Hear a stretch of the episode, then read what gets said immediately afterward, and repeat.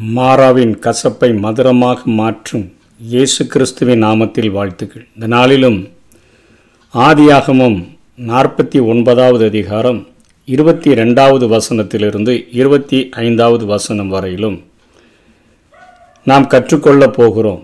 அதாவது மனமடிவு பிட்டர்னஸ் என்கிற ஒரு தலைப்பின் கீழாக இந்த செய்தியை நாம் தியானிக்கப் போகிறோம். யோசேப்பு கணிதரும் செடி அவன் நீர் ஊற்றண்டையிலுள்ள கணிதரும் செடி அதன் கொடிகள் சுவரின் மேல் படரும். வில்வீரர் அவனை மனமடிவாக்கி அவன் மேல் எய்து அவனை பகைத்தார்கள் ஆனாலும் அவனுடைய வில் உறுதியாய் நின்றது. அவன் புயங்கள் யாக்கோபுடைய வல்லவரின் கரங்களால் பலத்தன. இதனால் அவன் மேய்ப்பனும் இசுரவேலின் கண்மலையும் ஆனான் உன் தகப்பனுடைய தேவனாலே அப்படியாயிற்று அவர் உனக்கு துணையாயிருப்பார். சர்வ வல்லவராலே அப்படி ஆயிற்று. அவர் உயர வானத்திலிருந்து உண்டாகும். ஆசீர்வாதங்களினாலும் கீழே ஆழத்தில் உண்டாகும். ஆசீர்வாதங்களினாலும் ஸ்தனங்களுக்கும் கற்பங்களுக்கும் உரிய ஆசீர்வாதங்களினாலும் உன்னை ஆசீர்வதிப்பார் என்று சொல்லி யாக்கோபு தன்னுடைய கடைசி நாட்களிலே தன்னுடைய குமாரர்களை ஆசீர்வதிக்கும் பொழுது யோசேப்பை குறித்து இப்படியாக ஆசீர்வதிக்கிறதை நாம் பார்க்கிறோம். யோசேப்பு கனிதரும் செடி அவன் நீர் ஊற்றண்டையில் உள்ள ஒரு கனிதருகிற செடியாக அவனுடைய கொடிகள் சுவரின் மேலே படருகிற அளவிற்கு அவனுடைய ஆசீர்வாதங்கள் இருக்கும். அவனுடைய முந்தின வாழ்க்கையானது ஒரு கசப்பு நிறைந்த ஒரு வாழ்க்கை. வில்வீரர்கள் அவனை எய்து அவனை மனமடிவாக்கின வாழ்க்கை அவனை பகைத்த வாழ்க்கை என்று சொல்லி சிறு வயதிலேயே தன்னுடைய தாயை இழந்தவன் தன்னுடைய சகோதரர்களால் மிகவும் பகைக்கப்பட்டு ஒரு நாளில் அவர்களால் அடித்து துன்புறுத்தப்பட்டு வஸ்திரங்களை எல்லாம் இழந்து ஒரு குழிக்குள்ளே போடப்பட்டு மீண்டுமாக அவர்கள் கைகளினால் தூக்கி அந்நிய தேசத்திற்கு அவன் ஒரு அடிமையாக விற்கப்பட்ட காரியங்கள் எல்லாம் உடைய வாழ்க்கையில் சிறுவயதிலிருந்தே அத்தனை கசப்புகள் நிறைந்த ஒரு வாழ்க்கை. ஆனாலும் வேதம் ஆங்காங்கே சொல்லுகிறது கர்த்தர் அவனோடு கூட இருந்தார் என்று சொல்லி. அடிமையாய் சென்ற இடத்துல உண்மையாக இருக்கணும்னு சொல்லி அங்கே போத்திபாரின் வீட்டில் உண்மையாக இருந்த போதிலும் கூட அங்கே ஒரு நாள் அவனுடைய மனைவியினால் தவறாக குற்றம் சாட்டப்பட்டு செய்யாத குற்றத்திற்காக சிறையில் அடைக்கப்படுகிறான். சிறையில் இருக்கும்பொழுது அவனுடைய வாழ்க்கை அத்தனை அவன் விடுதலை அடைய வேண்டும் என்கிற வாஞ்சை எதை காட்டுகிறது? பார்வோனினுடைய அரண்மனையிலிருந்து ஒரு சுயம்பாகி வந்திருக்கிறான் ஒரு பானபாத்திரக்காரன் வந்திருக்கிறான். அவர்கள் முகங்கள் துக்கமாக இருந்த பொழுது இவன் காலையிலே அவர்களை பார்த்து கேட்கிறான் இன்றைக்கு உங்கள் முகம் துக்கமாக இருக்கிறது என்ன? என்று சொல்லி.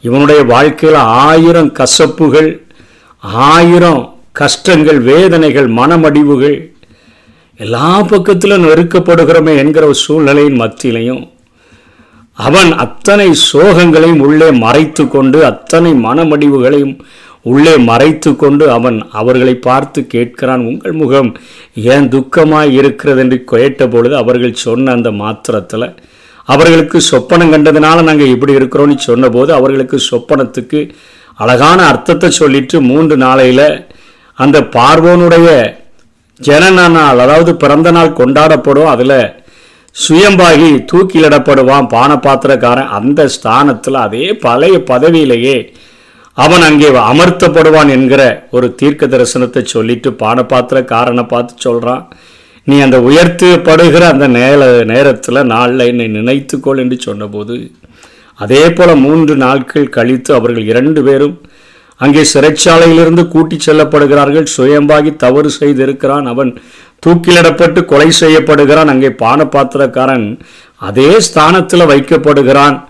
அந்த அரசபையில் குற்றம் சாட்டப்பட்டாங்கன்னா அவ்வளவு சீக்கிரத்தில் அவர்கள் அந்த பழைய ஸ்தானத்திற்கோ விடுதலை பெறுகிறதோ கூடாத ஒரு காரியம். ஆனால் தேவனுடைய திட்டத்தின்படி பானத்திய பானபாத்திரக்காரன் யோசேப்பினுடைய அந்த சொப்பனத்தின் அர்த்தத்தின்படி அந்த பழைய நிலைமைக்கு உயர்த்தப்பட்டிருந்தாலும் மூன்று நாளைக்குள்ளாகவே தன்னை நினைவுகூர சொன்ன யோசேப்பை மறந்து விட்டதை பார்க்கிறோம்.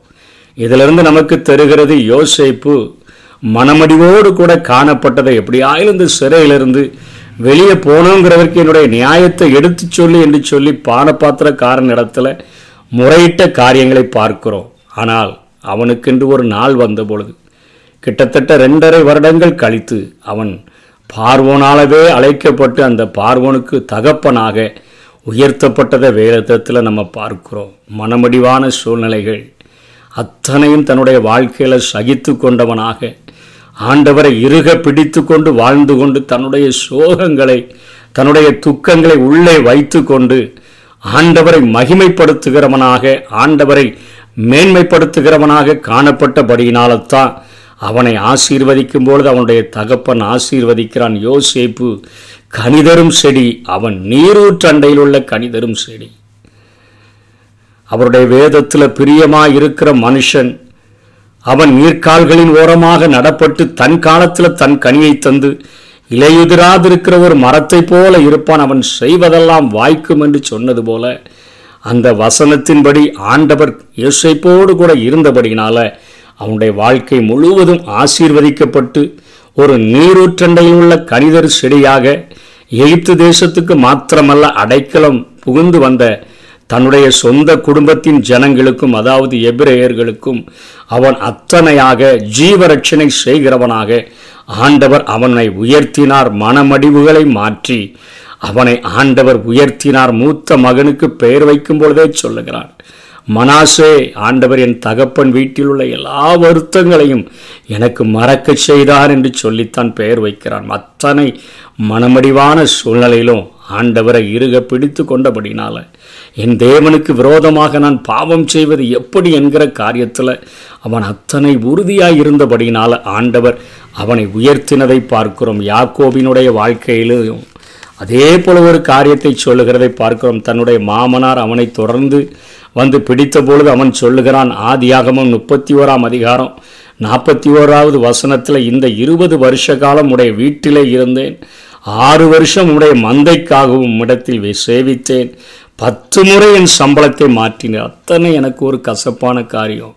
பத்து முறை நீர் சொன்ன உம்முடைய வார்த்தையை வாக்கை எனக்கு நிறைவேற்றவே இல்லை. நீ கொடுத்த ப்ராமிஸை எனக்கு நிறைவேற்றலை. என் பிதாவின் தேவனாகிய ஆபரகாமின் தேவனும் ஈசாக்கின் பயபக்திக்குரியவரும் என்னோடு இராமற் போனால் நீர் இப்பொழுது என்னை வெறுமையாய் அனுப்பிவிட்டிருப்பீர். தேவன் என் சிறுமையையும் என் கையின் பிரயாசத்தையும் பார்த்து நேற்று ராத்திரி உம்மை கடிந்து கொண்டார் என்று சொன்னான். இங்கே யோசிப்பினுடைய யோ யாக்கோபினுடைய வாழ்க்கையிலும் அத்தனை ஒரு கசப்பான அனுபவம். வேலை செய்கிறான் ஆறு மா வருடங்கள் வேலை செய்கிறான். மீதி இரண்டு குமாரத்திகளுக்காக ஏழு ஏழு வருஷம் வேலை செய்கிறான். மொத்தம் இருபது வருஷம் வேலை செய்த பின்பும் அங்கே அவனுடைய மாமனார் அவனை ஏமாற்ற திட்டமிடுகிறார். அதுக்கு தான் அவன் சொல்கிறான் என் பிதாவின் தேவனாகிய ஆபரகாமின் தேவனும் ஈசாக்கின் பயபக்திக்குரியவரும். என்னோடு இராமல் போனார். நீர் இப்பொழுது என்னை வெறுமையாய் அனுப்பி விட்டிருப்பீர் தேவனின் சிறுமையும் என் கையின் பிரயாசத்தையும் பார்த்து நேற்று ராத்திரி உம்மை கடிந்து கொண்டார் என்று சொன்னான். கண்களை வைக்க வேண்டிய இடத்துல பதிய வைக்க வேண்டிய இடத்துல யாக்கோபு பதிய வைத்திருந்தபடியினால் அங்கே அவர் அத்தனையாய் ஆண்டவர் என்னோடு கூட இருந்தபடியினால் நான் விடுதலையை பெற்றேன். என் மனமடிவிலிருந்து நான் விடுதலையை பெற்றேன். இப்பொழுது ஆசீர்வாதத்தை பெற்றுக்கொண்டேன் என்று சொல்லுகிறதை பார்க்கிறோம். அதே போல இங்கே யாக்கோபினுடைய தாத்தா ஆபிரகாமை குறித்து நாம் பார்க்கிறோம். அவர் ஆபிரம் என்று சொல்லி அழைக்கப்படுகிற நாட்களிலே ஆதியாகமம் பதினைந்தாம் அதிகாரத்தில் அவர் விசுவாசிகளின் தகப்பன் தான் அத்தனையாக அவரை குறித்து வேதம் புகழ்ந்து தள்ளினாலும் அவரும் ஒரு முறை ஆண்டவரிடத்தில் கேட்கிறார். பதினைந்தாம் அதிகாரம் ரெண்டாம் வசனத்தில் ஆதியாகமத்தில் கர்த்தராகி ஆண்டவரே அடியேனுக்கு என்ன தருவீர்? நான் பிள்ளையில்லாமல் இருக்கிறேனே தமஸ்கு ஊரானாகிய இந்த எலியேசர் என் வீட்டு விசாரணை கர்த்தனாய் இருக்கிறானே என்றான். அவனுடைய உள்ளத்தினுடைய ஏக்கமெல்லாம் ஆண்டவரே எனக்கு ஒரு குழந்தையை தராமல் இவ்வளோ செல்வங்களை கொடுத்துருக்கிறீங்களே இவ்வளோ சுகங்களை கொடுத்துருக்கிறீங்க. இது யார் அனுபவிப்பதற்கு? அங்கே என்னுடைய வீட்டில் இருக்கக்கூடிய ஒரு தமஸ்கு ஊரான் தான் இந்த எலியேசர் தான் என் வீட்டு விசாரணைக்காரனாக இருந்து எல்லாத்தையும் அனுபவிச்சுட்டு இருக்கிறான் ஆண்டவரே. எனக்கு என்ன தருவீர் என்று சொல்லி கேட்ட அந்த ஆபிரகாமினுடைய மனமடிவையும் என் ஆண்டவர் அவனுக்கு மாற்றி நூறு வயதில் அவனுக்கு ஒரு ஈசாக்கை கொடுத்து இன்றைக்கும் விசுவாச சந்ததியாக எல்லாரும் ஆபிரகாமினுடைய சந்ததிகளாக மாற்றப்பட்டிருக்கிறார்கள். வானத்தின் நட்சத்திரங்களை என்ன கூடுமானால் எண்ணு கடற்கரை மணலை என்ன கூடுமானால் எண்ணு என்று சொல்லி இன்றைக்கு வரைக்கும் விசுவாச மார்க்கத்தார் எல்லாரும் ஆபிரகாமோடு கூட அவனுடைய சந்ததியாக அழைக்கப்பட்டு அவனுக்குள்ளாக ஆசீர்வாதம் பெறுகிற ஒரு மிகப்பெரிய பாக்கியத்தை ஆபிராம் என்று அழைக்கப்பட்டவன் ஆபிரகாமாக மாற்றப்பட்டு ஆசீர்வாதம் பெற்றதை பார்க்கிறோம். அவனுடைய மனமடிவுகள் மாற்றப்பட்டன. ஒரு நூறு வயதில் சந்தோஷத்தை அனுபவிக்கத்தக்கதாக ஆண்டவர் அவனுடைய வாழ்விலே உதவி செய்ததை பார்க்கிறோம். மனமடிவுக்கு ஒரே மருந்து ஆண்டவருடைய பாதம் ஒன்று மாத்திரமே. அவருடைய பாதத்தை நாம் இருக பற்றி கொண்டு ஜெபிக்கிறவர்களாக மாத்திரமல்ல அவரை ஆராதிக்கிறவர்களாக நாம் காணப்பட்டோம் என்று சொன்னார். அவருக்காக பரிசுத்தம் உள்ளவர்களாக பரிசுத்த சன்னிதானத்தில் பிரவேசித்து அவளை அவரை தொழுது கொள்கிறவர்களாக காணப்பட்டோம் என்று சொன்னால் நம்முடைய மனமடிவை மாற்றி ஒரு மகா பேரின்பத்தினால அவர் நிரப்ப முடியும்.